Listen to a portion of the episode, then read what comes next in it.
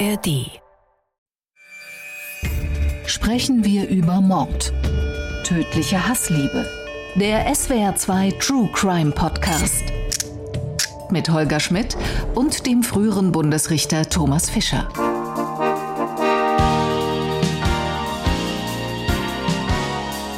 Hallo zusammen und hallo Thomas Fischer. Ist das nicht ein schöner Sound?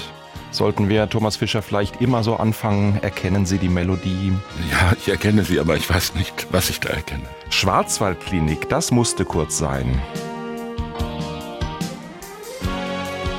Heute tötet eine Ärztin aus Rastatt und mit ganz, ganz gutem Willen ist das der Nordschwarzwald. Und auch historisch sind wir recht nah dran an der guten alten Zeit von Professor Brinkmann und Oberschwester Hildegard. Wobei der Tatort in diesem Fall Hawaii heißt. Sophia, kann ich bitte entsprechende Musik haben? So, also Aloha, zu einer weiteren Folge sprechen wir über Mord und Aloha, Thomas Fischer, Mr. Strafrecht. Darf ich ausschließlich heute Tommy zu Ihnen sagen, damit wir der Gelassenheit dieser Folge gerecht werden? Hallo Holger. Tommy, was machen wir der hawaiianischen Freiheit zu huldigen? Was ist das eigentlich mit dieser hawaiianischen Freiheit? Wenn wir ins Archiv schauen, stellen wir ja fest, in den 70ern, 80ern, Tommy, du hast da bessere Erinnerungen als ich, da war das der Inbegriff der Freiheit, scheint mir.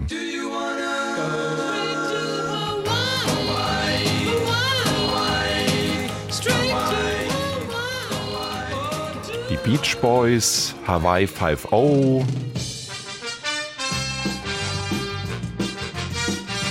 Und nicht zuletzt Magnum PI. Da könnten wir doch jetzt ein bisschen weiter träumen, oder? Wir könnten die Rollen für Magnum verteilen. Ich glaube, ich wäre am liebsten Higgins. Welche Rolle nehmen Sie? Ich habe Magnum nicht geguckt, muss ich gestehen, und hatte auch in der damaligen Zeit keine wirkliche Sehnsucht nach Hawaii. Das muss ich auch zugeben. Aber was war denn da los? Das ist ja, ich glaube, weltweit, aber auf jeden Fall in Westdeutschland, in den 70ern, in den 80ern ein ganz, ganz großes Thema. Ich hätte noch einen musikalischen Beweis.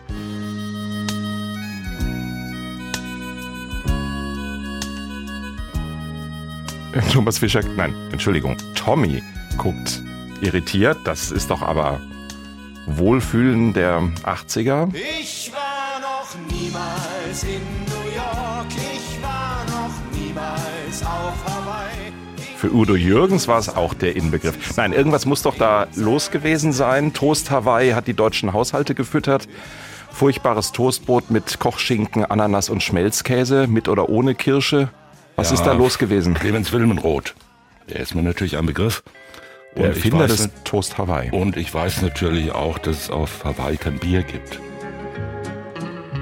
Es gibt kein Bier auf Hawaii, es gibt kein Bier. Aber ich frage nochmal, was ist denn da los? Ist es der Sehnsuchtsort gewesen? Ja, ich glaube schon, so wie vielleicht in anderen Zeiten hier in Deutschland, jedenfalls Italien.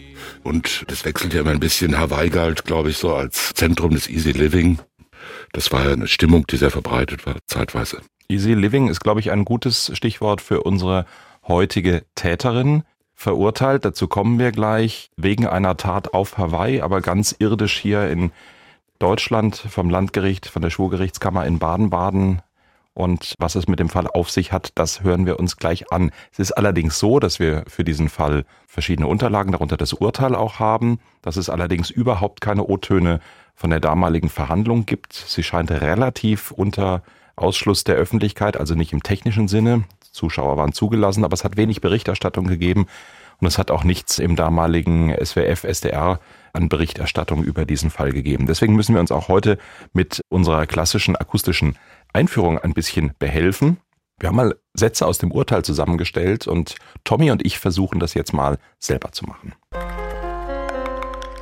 Die Angeklagte fühlte sich von Charme, Zärtlichkeit und der jugendlichen Unreife des wesentlich jüngeren M. angezogen. M. wiederum gefiel es, dass jemand, der 21 Jahre älter und beruflich erfolgreich war, ihn als gleichwertig akzeptierte. Die Angeklagte ging nach einer Krebserkrankung davon aus, nur noch wenige Monate zu leben und entschloss sich, nach Hawaii zu ziehen. Ihren jugendlichen Liebhaber nahm sie mit. Die Angeklagte beugte sich über das stark blutende Opfer und drückte die zwischenzeitlich leer geschossene Waffe noch mehrmals ab. Die Angeklagte warf sich über ihn, zog ihn an den Haaren und biss ihn mehrfach in das Gesicht, bis sie von Zeugen zurückgezogen wurde.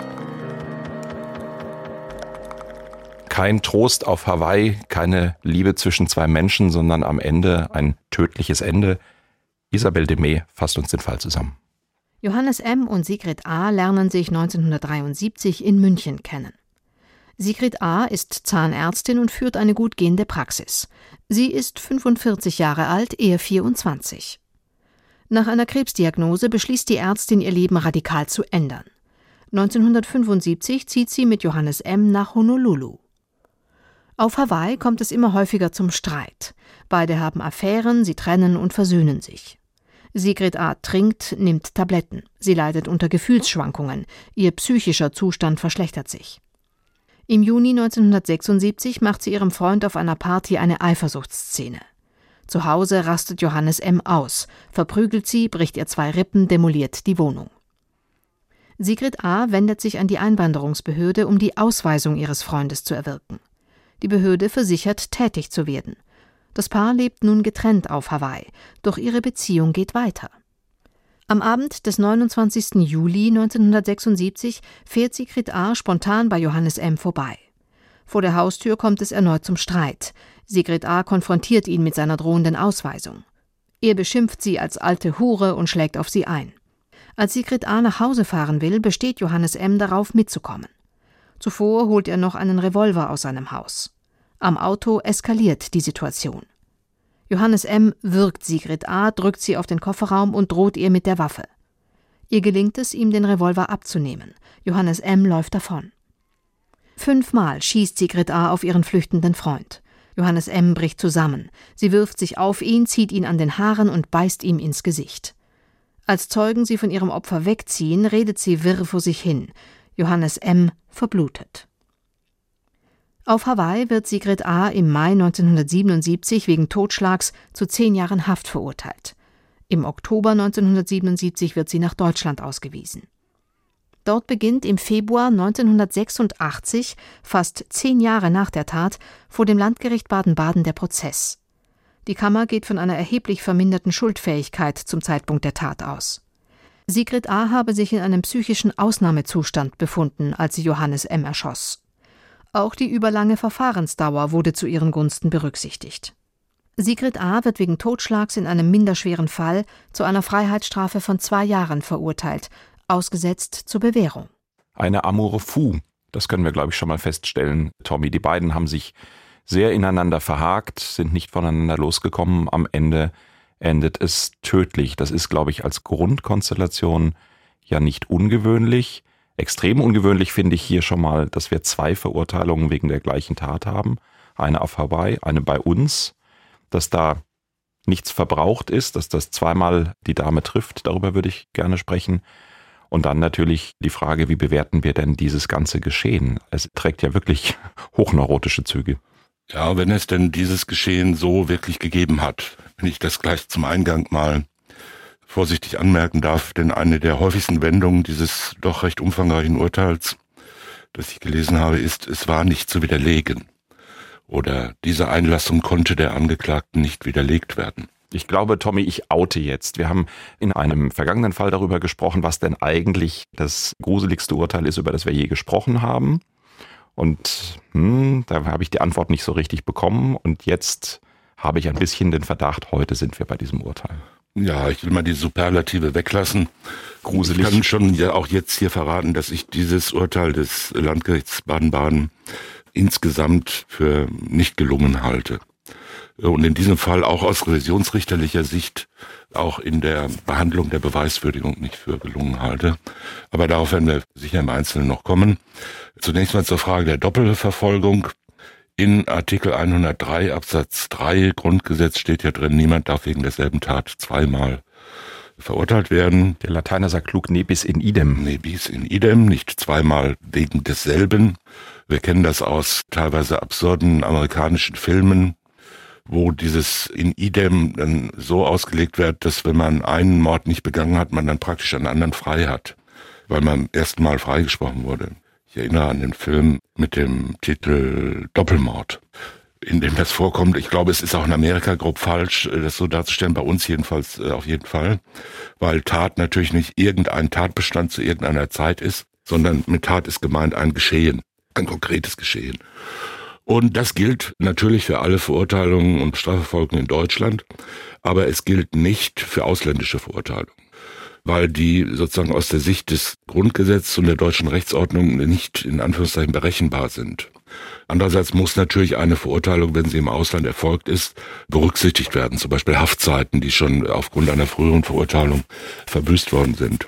Man könnte natürlich an Paragraph 54 des Schengener Durchführungsübereinkommens denken. Das ist ein, wie der Name schon sagt, ein zwischenstaatlicher völkerrechtlicher Vertrag, der die Länder des Schengen-Abkommens verpflichtet, gegenseitig dieses Doppelbestrafungsverbot zu beachten. Da wir allerdings im Jahr 76 sind. Und außerdem Hawaii knapp außerhalb des Schengen-Raums liegt. Bedauerlicherweise. Ja, kommt auch das nicht in Betracht, sodass also die neue Anklage und Verurteilung der Angeklagten hier in Deutschland durchaus rechtens war.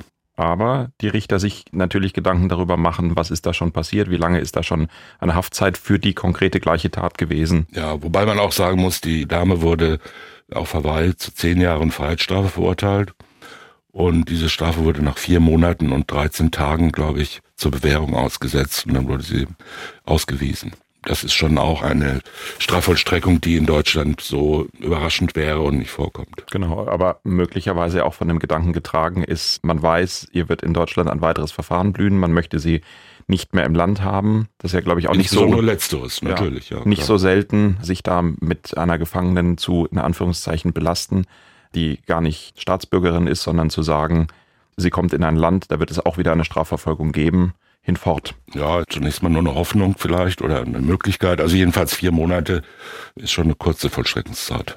So, und dann geht's in Deutschland wieder los und ich sage jetzt mal meinen Eindruck, in der ganzen Geschichte sind alle extrem davon beeindruckt, es mit einer Ärztin, einer Zahnärztin zu tun zu haben und alle erliegen, so ein bisschen ist mein Eindruck gewesen, als ich das gelesen habe, diesem starken Ungleichgewicht einer deutlich älteren Frau, eines jüngeren Mannes ohne ein so geregeltes, angesehenes Leben wie eben die Ärztin. Und es gibt einen ganz deutlichen Ärztinnenbonus, oder? Liege ich da falsch?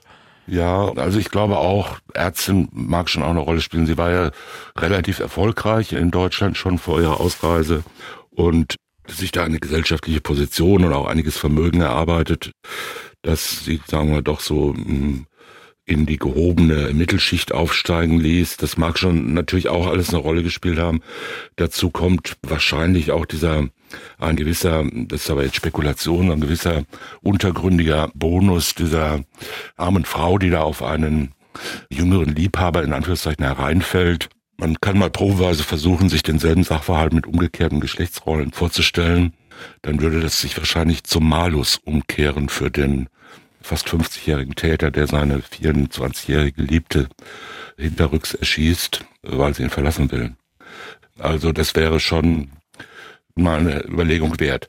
Es ist aber natürlich immer noch so, dass diese Konstellation ältere Frau, wobei älter ja jetzt hier äußerst relativ ist, die Frau war ja auch, als sie die Tat beging, noch keine 50, aber im Verhältnis zu ihrem Freund war sie natürlich etwas über 20 Jahre älter und das gilt immer noch als ungewöhnliche Konstellation, sogar als irgendwie leicht verdächtige Konstellation, während das in der umgekehrten Rollenverteilung eher als heute weniger, aber doch früher eher als Normalfall angesehen wurde.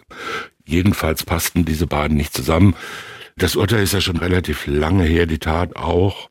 Das Gericht hat sich ausführlich mit der Psyche der Angeklagten auseinandergesetzt und ist dann zu allerlei Mutmaßungen, Spekulationen gekommen. Heute würde man vielleicht, wenn man das Verhalten von ihr sich anschaut, eher an sowas wie eine ausgeprägte Borderline-Störung denken. Und er war sicherlich auch ein etwas auffälliger junger Mann. Diese beiden Charaktere passten ersichtlich nicht zusammen. Es gab ja auch schon in der Zeit in Deutschland permanente gegenseitige Untreuen, ständige Streitereien und wieder Zusammenfinden, extreme Stimmungsschwankungen, Idealisierung auf der einen Seite und hasserfüllte Trennungen auf der anderen Seite, was da relativ typisch ist, auch für Borderliner, ohne mich jetzt hier zum Psychosachverständigen aufspielen zu wollen. Aber so würde man das heute vielleicht diskutieren. Zum Zeitpunkt dieses Urteils hat man diese Diagnose praktisch noch gar nicht gekannt und hat das irgendwo anders untergebracht. Gleichwohl haben 2 Gutachter die Angeklagte begutachtet, allerlei festgestellt über diese vorherige extrem hysterische Beziehung. gab es dann auch die Aussage der Eltern des jungen Mannes, die auch von Anfang an im Grunde gesagt haben, wir sind eigentlich gegen die Beziehung, wir finden, das passt nicht. Da fand ich erstaunlich, dass bei einem jungen Mann mit Anfang 20, gut, ist eine andere Zeit gewesen, aber sich die Eltern noch in die Beziehungswahl einmischen. Also es scheint vertrackt gewesen zu sein. Ja, ich meine, ich weiß nicht, wie weit die sich eingemischt haben. Die waren jedenfalls dagegen. Das würde ich mir auch bei 21-jährigen Söhnen durchaus noch erlauben wollen, ja, meine Meinung zu sagen. Wenn er zum vierten Mal heulend ankommt und sagt, das ist alles so schrecklich. Ja, dann gehen sie trotzdem gemeinsam nach Hawaii. Er findet das wohl am Anfang auch reizvoll und gut, dass sie möchte, dass er mitkommt, und führen dann eine Art paralleles Leben auf Hawaii. Er wohl wirtschaftlich von ihr abhängig, an unterschiedlichen Orten. Sie sehen sich trotzdem und dann kommen wir zu diesem fatalen Abend, an dem er dann erschossen wird. Ergänzen muss man noch, dass alle Beziehungen, die die Angeklagte geführt hat, solche mit wesentlich jüngeren Männern waren. Das ist natürlich auch in einer gewisser Hinsicht auffällig für ihre, sagen wir mal, für ihre Persönlichkeitsstruktur. Sie war natürlich in allen diesen Fällen deutlich überlegen, intellektuell überlegen und wirtschaftlich ebenfalls überlegen. Fast alle diese Männer, die sie hatte, waren von ihr abhängig in einer gewissen Weise, wobei sich die Rollen dieser Partner jeweils etwas unterschieden haben. Dieser hier, der dann zu Tode gekommen ist, hat nach einer Zeugenaussage jedenfalls vor oder während der Abreise nach Hawaii die Nachricht hinterlassen, die nehme ich aus wie eine Weihnachtsgans. Ich bin ja nicht blöd. Das zeigt schon seine große Liebe, jedenfalls deutet sie es an, und das hat sie natürlich ganz anders gesehen. Hat sich da offenbar doch einiges erträumt. Es wurde dann eine Strandbar, glaube ich, geführt. Nach erneuten Zerwürfnissen ist er dann ausgezogen, aber immer nur so halb. Wohnte dann in der Nähe bei einer Familie, auf die sie dann wiederum extrem eifersüchtig war. Ja. Und so ging die Sache dem schrecklichen Ende entgegen. Ich glaube, was wir unbedingt noch ergänzen müssen, ist ihre Situation, warum sie, wir haben es in der Fallzusammenfassung schon gehört, warum sie nach Hawaii gegangen ist, war ein Schicksalsschlag in Gestalt einer Krebsdiagnose. Sie war der Meinung, vielleicht ohnehin nicht mehr lange leben zu haben, jedenfalls so einen jetzt aber richtig Moment in ihrem Leben gehabt zu haben, und ist deswegen aus München bzw. Rastatt weggegangen, um in Hawaii zu leben. Ja, sie hat also schon ständig vorher starke Schwankungen gehabt, starke depressive Phasen, die sie immer dadurch bekämpft hat, dass sie aktiv versucht hat, es so wegzudrängen und zu vergessen. Nach jeder Beendigung einer Beziehung hat sie eine Weltreise gemacht, kam dann zurück und hat sich gleich ins nächste Abenteuer gestürzt. Und hier war es so, dass ihr gesagt worden sein soll, sie habe eine seltene, regelmäßig schnell verlaufende Krebserkrankung. Allerdings war das zum Urteilszeitpunkt auch schon 7 Jahre her. Also ob das wirklich alles so gesagt und diagnostiziert wurde, weiß man nicht ganz genau. Man kann auch nicht widerlegen, dass sie es geglaubt hat. Jedenfalls ist sie daraufhin dann nach Hawaii gezogen, um zu sagen, dann will ich wenigstens noch die letzten Jahre meines Lebens glücklich verbringen. Wir haben, wie wir es anfangs schon vermutet haben, in diesem Traum von Hawaii eigentlich wirklich alle Zutaten dazu. Das Leben dort, die Strandbar, ich sag mal ein gewisses Laissez-faire im Alltag, und dann kommt es eben an diesem Abend zu einem Geschehen, von dem ich schon sagen würde, dass wir jetzt hier nicht einen eiskalten Mord haben, scheint mir ja doch naheliegend, oder? Es ist emotional sehr aufgeladen, es spielt eine Waffe eine Rolle, die aber ursprünglich erstmal der Mann hat und mit in das Geschehen vor dem Haus trägt, aber dann wird es unübersichtlich. Ein ungeklärtes Turbulenzgeschehen könnte im Sachverhalt stehen. Ja, in der Tat. Die Waffengeschichte fing ja noch etwas früher an. Sie ist ungefähr 2 oder 3 Wochen, glaube ich, zuvor, hat sie irgendwem erzählt, sie vermisse ihre Waffe. Die Waffe gehörte ihr, ein 38er Smith & Wesson Revolver, 5-schüssig. Und den hatte sie irgendwo liegen, aber sie wusste nicht genau wo. Sie war ja auch permanent betrunken oder mit irgendwelchen Medikamenten vollgedröhnt. Also die Waffe geriet ihr außer Kontrolle, sagte sie. So muss man sagen. Mehr ist ja immer nicht festgestellt. Sie sagte das jemandem, und ob sie wirklich die nicht hatte, weiß man nicht. So. Und sie hat ihn mal gefragt, ob er die vielleicht weggenommen hat, und dann hat er gesagt, nein, du spinnst, da habe ich nicht gemacht. So, und dann wollte sie an dem Tatabend nach den Feststellungen des Landgerichts, machte sie sich ganz besonders hübsch, was ihr stets außerordentlich wichtig war. Und sie gab sich also betont jugendlich und weiblich attraktiv und wollte zu ganz anderen Menschen. Und dann überkam sie plötzlich die Idee, mit ihrem Ford Mustang Cabrio, wie sich's auf Hawaii gehört, jetzt zu ihm zu fahren. Dort stieg sie aus, traf ihn auch wiederum in angetrunkener Runde mit irgendwelchen Kumpels. dort sitzen und sich unterhalten. Großer Streit. Dann ging er nur bekleidet mit einer Shorts und nacktem Oberkörper mit ihr vor die Tür. Dort soll er sie nach ihren Angaben angegriffen und geschlagen haben. Dann seien sie zum Auto gegangen, um zu ihr nach Hause zu fahren. Auch nicht so richtig naheliegend. Dann sei er plötzlich nochmal zurückgegangen, habe gesagt, ich muss noch was holen, sei eine Minute lang wieder ins Haus gegangen. Und zwar, obwohl man von der Eingangstür aus das Wohnzimmer mit den Freunden sah, ihn niemand gesehen hatte drin. Dann kam er wieder und soll bei nacktem Oberkörper und Shorts nun die Waffe am Körper versteckt gehabt haben, die er wirklich geklaut haben soll. Da möchte ich jetzt nicht spekulieren, welche Möglichkeiten es dabei Shorts gibt. Ja, ich habe schon an andere Dinge gedacht, denn es ging ja noch weiter. Nun wollte sie einsteigen, dann sagte er zu ihr, nein, ich fahre. Daraufhin gingen sie beide um das Heck des Fahrzeugs herum, trafen sich vor der Heckklappe. Daraufhin würgte er sie und legte sie rücklings auf den Kofferraum des Fahrzeugs. Hierbei spürte sie einen harten Gegenstand. Kinder, hört weg. Sie wusste nicht genau, ob es die Stoßstange war. Es war aber tatsächlich die Waffe. Nun gelang es dieser angetrunkenen, ihm deutlich unterlegenen Frau in der Situation, wo sie gewürgt auf dem Kofferraum lag, ihm diese Waffe zu entreißen oder wegzunehmen. Nächste kleine Fragezeichen. Und dann hatte sie. Und hat sie komplett leer geschossen. Und hat sie dann auf ihn leer geschossen und mit der leeren Waffe weiter noch geschossen. Und das alles weiß man nur daher, weil sie es so gesagt hat. Und zu dem allen sagt das Schwurgericht, das kann man nicht widerlegen. Aber ich möchte das Schwurgericht an dieser Stelle verteidigen. Es hat sich viel Mühe gegeben und ist extra nach Hawaii geflogen, um sich das alles vor Ort mal anzuschauen. Man muss schauen, ob da überhaupt Platz war für einen Ford Mustang. Und kam immer noch zu dem gleichen Ergebnis, dass das wohl nicht zu widerlegen ist und so gewesen sein könnte.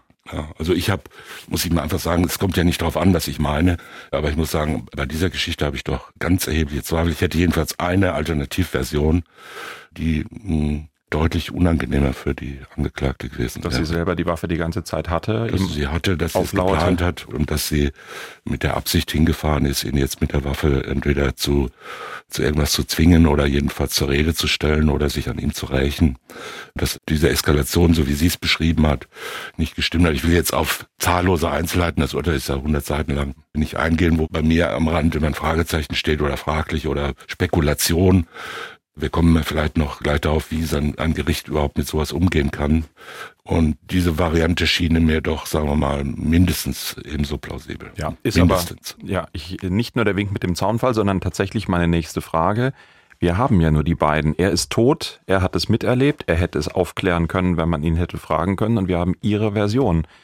Was bleibt uns denn anderes übrig, als ihre Version zu glauben? Na gut, wir können skeptisch sein, aber Skepsis überwindet doch an der Stelle dann nicht ihre Darstellung oder eben doch. Wir haben ja schon oft über Fälle gesprochen, in denen es solche schwierigen Beweislagen gab.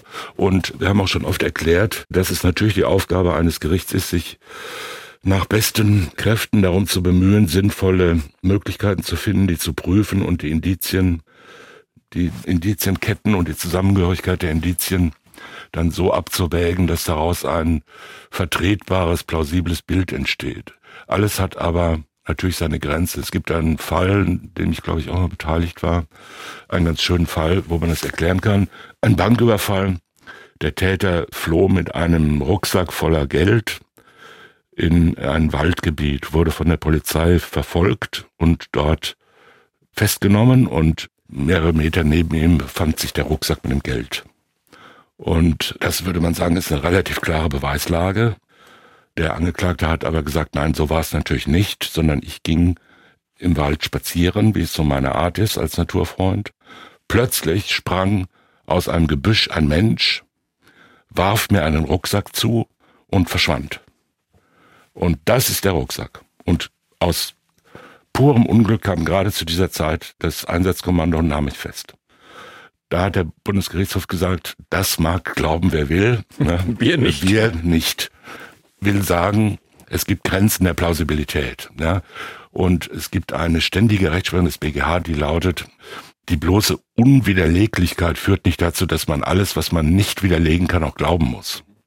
Es gibt Vorbringen, die sind so weit entfernt von der Realität, dass sie, sagen wir schon von vornherein unter erheblichem Falschheitsverdacht stehen. Und man sich in der Gesamtheit des Bildes und der Beweisanzeichen, die man hat, in so einem Verfahren, wenn sich dann naheliegende Möglichkeiten eines wesentlich anderen Tatsachenverlaufs ergeben, ist ein Gericht keineswegs dazu gezwungen zu sagen, naja, wir können es nicht mit letzter Sicherheit widerlegen. Das heißt, noch anders ausgedrückt, die bloße Möglichkeit, dass etwas so gewesen sein könnte, wie entweder der Beschuldigte behauptet oder wie man es nicht ausschließen kann theoretisch, reicht natürlich nicht, um es festzustellen. Aber wir haben ja ein paar Zeugenaussagen drumherum. Wir haben die Bekannten, in deren Wohnung er war, die ein bisschen was darüber aussagen, wie das eben gekommen ist, dass die Angeklagte, die spätere verurteilte Täterin, dass sie eben dort aufgetaucht ist, dass sie anscheinend ja auch nicht unerheblich alkoholisiert war. Wir haben im Nachtatgeschehen die Situation, dass sie immer noch den Revolver durchgedrückt hat, klick, klick, klick, also leer geschossen, aber immer noch dabei war und sich in ihn verbissen und verkrallt hatte und dann eben Zeugen dazu kamen, die sie von der Leiche quasi wegreißen musste. Also für diese extreme Erregung und für die Tatsache, dass sie da angekommen ist und eigentlich zu ihm wollte. Für andere Dinge rund um das Geschehen gibt es ja Zeugenaussagen. Also so ganz im luftleeren Raum sind wir nicht. Nein, das ist ausschließlich Spekulation sei, das kann man natürlich nicht sagen. Es gibt noch ein paar andere, ich will noch zwei erwähnen. Von den 5 Schüssen, die ihn getroffen haben, haben ihn 2 von hinten getroffen, einer hat die Hand durchschossen und 2 Schüsse haben ihn von vorne getroffen. Das ist bei einer Verfolgung auf der Straße, sagen wir mal, ein ungewöhnliches Bild. Drängt sich das nicht unbedingt auf, dass man dann jemanden, hinter dem man herläuft, in die Brust schießt, von vorne.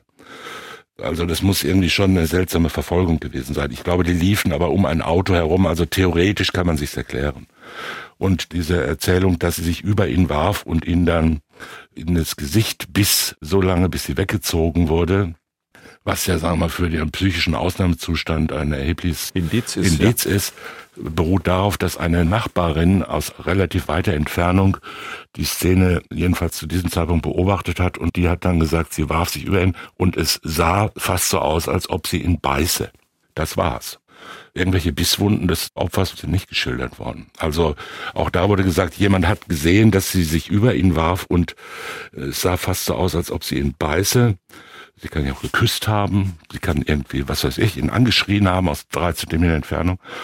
Alles möglich, das wurde auch wieder so dargestellt, das kann man nicht widerlegen. Ne? Vielleicht hat es ihn gebissen, da hätte ich erwartet, dass da gesagt wurde, es fehlt ihm nämlich die halbe Nase oder er blutete stark im Gesicht. Das wird aber nicht festgestellt. Rechtsmedizinisches Gutachten, was immer, ja. Also all solche Kleinigkeiten, bei denen man Fragezeichen hinmacht und wo man, wenn man jetzt eine Revision für die Staatsanwaltschaft zu schreiben hätte, vermutlich ansetzen könnte. Das ist nicht passiert, es hat kein Revisionsverfahren gegeben, soweit wir das überblicken können. Aus Sicht der Ärztin nicht verwunderlich. Mit 2 Jahren ist sie ja maximal positiv weggekommen. Aus Sicht der Staatsanwaltschaft, was schließen wir denn daraus, dass die sich damit zufrieden geben? Kommt da wieder mein Ärztinnenbonus ins Spiel oder was? Ich glaube, der kommt ins Spiel. Aber auch das kann man nur vermuten und alles andere kann man auch nur vermuten. Man weiß es nicht. Offenbar hat man damals im Schwurgerichtssaal in Baden-Baden gesagt, gut, den Deckel klappen wir zu und alle sind zufrieden. Mag sein, dass sie einen sehr positiven Eindruck hinterlassen hat bei ihrer Verhandlung. Und man hat natürlich den extrem lange Verfahrensdauer, heute würde man das rechtswidrige Verfahrensverzögerung nennen, hat man ihr zugute gehalten, das ist ja auch richtig so. Und zwar mit einem Strafabschlag, dass der dann gleich 10 Jahre beträgt oder 8 Jahre, ist natürlich, sagen wir mal, äußerst ungewöhnlich. Dass es kein Mord war, um mal ganz oben anzufangen, denn da gäbe es jetzt nur eine absolute Strafe. Das liegt schon nahe, weil es halt eine Situation der jedenfalls einer Konfrontation in höchster Erregung war. Das ist wohl nicht zu bestreiten nach dem ganzen Ablauf. Und der Geschädigte war sicherlich nicht arg und wehrlos. Und man kann es zwar spekulativ erwägen, dass es niedrige Beweggründe sein könnten, bei einem 50-jährigen Mann, der seine 22-jährige Geliebte erschießt, weil sie ihn verlassen will, würde man sicher auf die niedrigen Beweggründe relativ schnell kommen. Das war aber hier nicht der Fall. Und nach den Feststellungen hatte er ja auch den Revolver und so weiter. Und dann hat man gesagt, ja, die Frau hat eine tiefgreifende Bewusstseinsstörung. Das ist eines der möglichen Merkmale, auf denen Schuldunfähigkeit im Sinne von Paragraph 20 StGB beruhen kann. Und als tiefgreifende Bewusstseinsstörung, sagen wir mal etwas technisch ausgedrückt, ein Herausfallen aus der Kontinuität der Gegenwart, eine vollständige, momentane, vorübergehende geistige Absenz und Unzurechnungsfähigkeit im engeren Sinne wird neben zum Beispiel Schlaf oder Bewusstlosigkeit oder Halbbewusstlosigkeit, aber insbesondere auch Schlaf oder schwersten Intoxikationen, wird insbesondere auch der sogenannte Affekt, also so ein normalpsychologischer, tiefgreifender, schwerwiegender Affekt beschrieben. Affektzustand. Mord im Affekt kennt jeder Krimi-Leser und Krimi-Zuschauer, wobei dieser Begriff sehr weitreichend ist. Affekt ist ja nun erstmal alles, halt irgendeine Gefühlsaufwallung. Und nicht jedes Mal, wenn man ärgerlich ist, ist es natürlich ein Zustand einer tiefgreifenden Bewusstseinsstörung.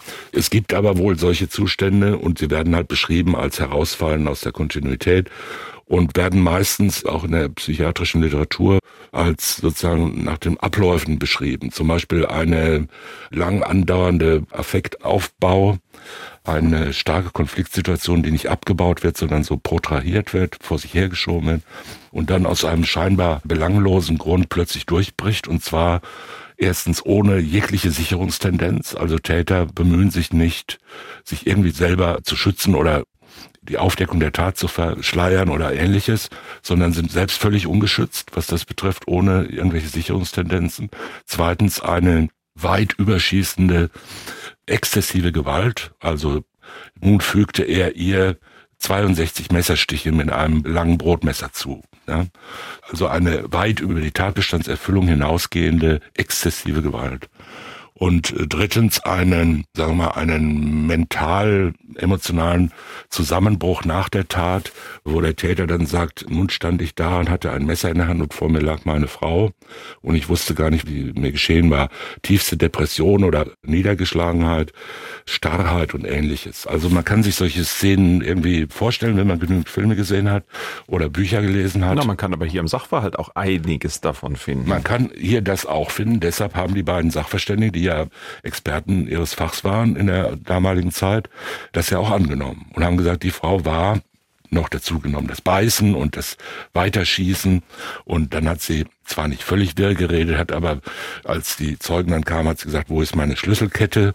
Hat man gesagt, das ist ein sinnloser Satz, eine sinnlose Frage, und das könnte auch dafür sprechen, dass sie außer sich war. Also hat man gesagt, tiefgreifende Bewusstseinsstörung. Das führt aber, wie meistens nach der Ansicht der Rechtsprechung, auch in diesem Fall nicht zur völligen Entschuldigung, Schuldunfähigkeit, sondern nur zur eingeschränkten Schuldfähigkeit. Und im Zusammenhang mit allem anderen hat man dann gesagt, dann ist es ein minderschwerer Fall. Das ist wieder Verfahrensdauer kam noch dazu. Ja, aber erstmal muss man den Strafrahmen finden. Richtig. Und der Strafrahmen von Totschlag ist ja bis 15 Jahre. Und wenn man jetzt sagt, das ist ein minderschwerer Fall, dann war der Strafrahmen damals bis 5 Jahre. Es ist inzwischen geändert worden, glaube ich. Also das war natürlich ein extremer Schritt. Ja, wenn man sagt, das ist ein minderschwerer Fall des Totschlags, dann ist plötzlich der Strafrahmen nur noch bis 5 Jahre. Und dann hat man noch angefangen, hin und her zu wägen und alle möglichen Strafzumessungsgründe zu suchen und hat praktisch keine belastenden, sondern nur entlastende gefunden. Also zum Beispiel die extrem lange Verfahrensdauer und das, sagen wir mal, sehr gewöhnungsbedürftige Verhalten des Geschädigten, seinen Angriff, den man ja auch nicht widerlegen konnte, und seine ständigen Beleidigungen und vieles andere. Also da hat das Opfer natürlich einen ganz erheblichen sozusagen Mitverantwortungsteil, zugeschrieben werden konnte. Und dann noch ihre Unvorbestraftheit und ihr insgesamt doch, sagen wir mal, ordentlicher Lebenswandel. Und dann ist man dazu gekommen, 2 Jahre Freiheitsstrafe zu verhängen. Und erst dann müsste ja jetzt, nach der Systematik jedenfalls, erst wenn man da hingelangt ist, kann man ja fragen, kann man das denn jetzt zur Bewährung aussetzen? Wenn es wirklich so systematisch richtig ablaufen würde, könnte man sagen, bei dieser Frau, bei dieser Geschichte, eine relativ einmal, jedenfalls nicht absehbar wiederholbare Konfliktsituation und Tat fast 10 Jahre her und so weiter, dann könnte man sagen, ja, aber spricht da dagegen, dass die eine gute Sozialprognose hat. Dann bräuchte man bei 2 Jahren Freiheitsstrafe noch besondere Gründe. Die hat das Gericht ja auch gefunden, nämlich indem sie einfach die einfachen Gründe zu ganz besonderen erklärt haben und haben gesagt, das reicht hier. Und drittens müsste man noch sagen, die Verteidigung der Rechtsordnung, sogenannte Generalprävention, gebietet es auch nicht. Also wenn die aufgeklärte vernünftige Bevölkerung alles wüsste über diesen Fall, wenn sie alles wüsste, würde sie eine Aussetzung zur Bewährung nicht für unvertretbar halten in dieser Situation. Das ist die Systematik, die hat die Kammer auch abgearbeitet und hat es so begründet. Natürlich ist es in der wirklichen Wirklichkeit des Lebens nicht ganz einfach zu sagen, jetzt machen wir erstmal eine Strafzumessung, bei der wir genau wissen, eine Strafaussetzung zur Bewährung kommt allenfalls bei 2 Jahren noch in Betracht. Und dann kommen wir, ohne an die Bewährung zu denken, irgendwie zu 2 Jahren. Zufällig doch auf 2 Jahre. Und dann entscheiden wir über die Bewährung. Das ist natürlich sehr schwer auseinanderzuhalten. Also das sind so klassische Anträge, die man dann hört. Ich beantrage, meinen Mandanten zu einer noch aussetzungsfähigen Freiheitsstrafe zu verurteilen. Und so weiter. Und so denkt natürlich auch das Gericht, was könnte die jetzt kriegen?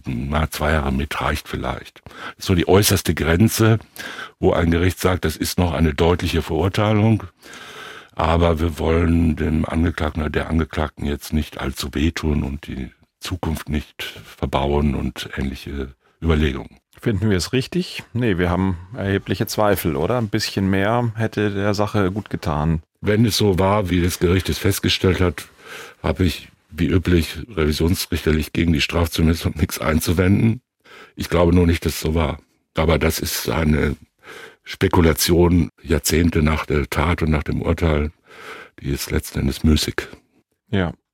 Die überlange Verfahrensdauer ist auch sowas ganz Komisches, da kann man ja nicht richtig reingucken. Wir waren nicht dabei, es gibt vermutlich keine vernünftige Möglichkeit, das hinterher nochmal zu überprüfen.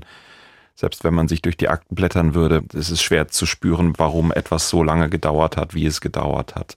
Mir fällt aber auf, ganz subjektiv, in verschiedenen Strafverfahren, mit denen ich mich beschäftigt habe, dass es Situationen und Berufsgruppen gibt, wo es erstaunlicherweise immer irgendwie ganz lange dauert und dann hinterher völlig aus meiner Perspektive erwartbar dann immer kommt, wegen der überlangen Verfahrensdauer jetzt einen Strafrabatt. Ich denke gerade ganz konkret an ein Verfahren gegen einen Ermittlungsrichter wegen Rechtsbeugung. Ich denke hier an dieses Verfahren gegen die Ärztin. Ich denke an ein anderes Verfahren, wo es auch um jemand ging, der gesellschaftlich hoch angesehen war. Ist das nur mein subjektiver Eindruck oder passiert das, dass Verfahren, die aus irgendeinem Grund wegen der Persönlichkeit des Angeklagten dann irgendwie sehr, sehr, sehr lange dauern und immer dann auch einen Rabatt in der Strafe nach sich ziehen? Ja, also natürlich, es ist ein Eindruck. Ob der Eindruck, sagen wir mal, empirisch belegbar ist, wenn man sich jetzt eine große Vielzahl von Verfahren anschauen würde, das weiß ich nicht. Es ist aber, was Sie sagen, eine denkbare Möglichkeit, wie es dazu kommt. Es ist ja nicht die Verfahrensdauer sozusagen an sich schon immer gleichmäßig strafzumessungsrelevant, sondern es kommt darauf an, ist diese Verzögerung des Verfahrens der Justiz zuzurechnen oder ist sie zum Beispiel dem Angeklagten zuzurechnen. Wenn einer 10 Jahre flieht und sich verborgen hält, kann er nicht hinterherkommen und sagen, das Verfahren hat so lange gedauert. Ist klar, nein, ich spreche von Verfahren, die bei Präsenz des Angeklagten einfach dauern. Um Verzögerungen, die durch Untätigkeit der Justiz entstehen, unvermeidbar gewesen wären. Und da muss man dann genau die Zeit rausrechnen, in denen wirklich was getan wurde und die Zeit, in denen die Akte einfach liegen geblieben ist.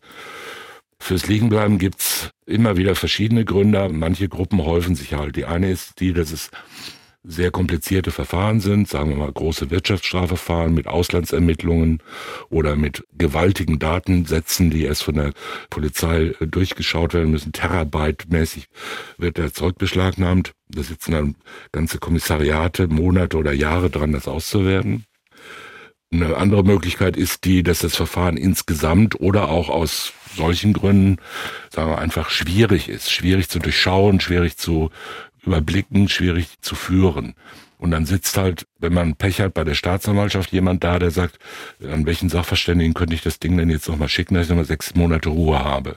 Das ist ja nicht völlig ausgeschlossen. Auch Staatsanwälte sind Menschen, die so gelegentlich denken. Wenn sie überlastet sind und 300 Verfahren im Monat haben, dann sagen sie, das schicken wir nochmal auf Wiedervorlage. Und dann kommt das Ding wieder und dann wird der Sachverständige, macht sein Gutachten nicht, dann wird nach 3 Monaten und 6 Monaten nochmal gemahnt, kriegt er eine letzte Frist, dann kommt mal endlich das Gutachten, dann sagt sich der Staatsanwalt, ach, eigentlich nächstes Jahr werde ich ja versetzt. Muss es denn jetzt wirklich noch in diesem Winter sein? könnte auch der Kollege im Frühjahr nochmal drüber schauen. Ne? Und so kann es dann auch bei der Wirtschaftsstrafkammer sein. Da kommt das erstmal rein, keine Haftsache. Die Kammer hat aber 10 andere Verfahren anhängig, wo die Leute in U-Haft sitzen und das Oberlandesgericht einem im Nacken sitzt wegen zu langer Untersuchungshaft. Also wird gesagt, alle Haftsachen gehen vor und diese schweren Sachen, die können jetzt erstmal liegen bleiben. Verjährt ja noch nichts, lassen wir erstmal liegen. Das kann 1 Jahr dauern, 2 Jahre dauern, dann geht der Vorsitzende in Pension, dann wird die Beisitzerin schwanger und so weiter. Und so kommt's dann, dass dann irgendwie so nach 5 Jahren, 6 Jahren dann die Sache mal langsam in Gang kommt. Dann werden die Zeugen geladen, dann können die nicht aus Amerika und so weiter. Da gibt's viele Möglichkeiten, manche sind verschuldet, manche könnte man vermeiden. Der Deutsche Richterbund sagt immer, wir brauchen einfach nur doppelt so viele Richter, dann flutscht das. Da ist natürlich ein bisschen was dran, allerdings hat die Richterschaft schon immer geklagt, sie sei überlastet. Also schon zu Reichsgerichtszeiten waren alle überlastet. Und ob das jetzt sozusagen einen prominenten Bonus im eigentlichen Sinne gibt, das wage ich manchmal zu bezweifeln. Es spricht ja auch viel dafür, dass man solche prominenten Verfahren dann ganz besonders ordentlich und demonstrativ richtig und schnell und zügig und hart führt und so weiter. Kann alles sein, ja. Es kommt auf ganz viele verschiedene Einzelheiten an, die man nicht pauschal beurteilen kann. Unterm Strich, wir haben die 2 Jahre auf Bewährung. Mein Verdacht ist, uns hilft nur die hawaiianische Gelassenheit, oder? Ja, da wird uns nichts anderes übrig bleiben. Eine wirklich tragisch verlaufende Geschichte, in der sich 2 Menschen gegenseitig Unglück gebracht haben. Und einer hat ganz besonders Unglück gehabt. Ja, das war unser Fall. Kein Trost auf Hawaii. Ich sage Danke und Aloha an Tommy. Und danke auch an Georg Brandl in der Regie und Sophia Hoog an den Reglern. Außerdem danke dem ganzen Team rund um Chris Eckert, Walter Filz, Sonja Hase, Marie-Claire Schneider. Und ich danke allen, die geholfen haben, auch wenn ihr Arbeitgeber und die Mandantschaft wahrscheinlich dagegen wären, wenn sie es denn wüssten. Wenn Sie Fälle, Fragen oder Feedback für uns haben, unsere E-Mail-Adresse lautet mord@swr2.de. Unser Anrufbeantworter hat eine Nachricht für uns. Hallo Holger, hier ist Nino Seidel. Ich verfolge ja schon lange deinen Podcast oder euren Podcast, sprechen wir über Mord. Bei meinem eigenen neuen Podcast, Lubi, ein Polizist stürzt ab, geht es jetzt nicht immer wie bei euch um Kapitalverbrechen. Aber ich würde total gerne mal deine Meinung zu dem Fall von Rolf L. hören, der wahren Geschichte eines Drogenfahnders hier in Berlin. Der hat die Seiten gewechselt und hat sich einem internationalen Autoschieberring angeschlossen. Rolf, oder wie ihn alle nennen, Lubi, hat mir seine Geschichte 2 Tage lang erzählt. Und herausgekommen ist dabei meine 5-teilige Serie. Lubi, ein Polizist, stürzt ab. Die gibt's, genau, kannst du dir denken, in der ARD-Audiothek oder überall, wo es Podcasts gibt. Würde mich total freuen, wenn du mal reinhörst. Ciao! Ja, Nino, das mache ich gerne und ich sage auf Wiederhören, Ihr Holger Schmidt. Sprechen wir über Mord. Sie hörten einen Podcast von SWR2. Das komplette Podcast-Angebot auf swr2.de. SWR2 Kultur neu entdecken.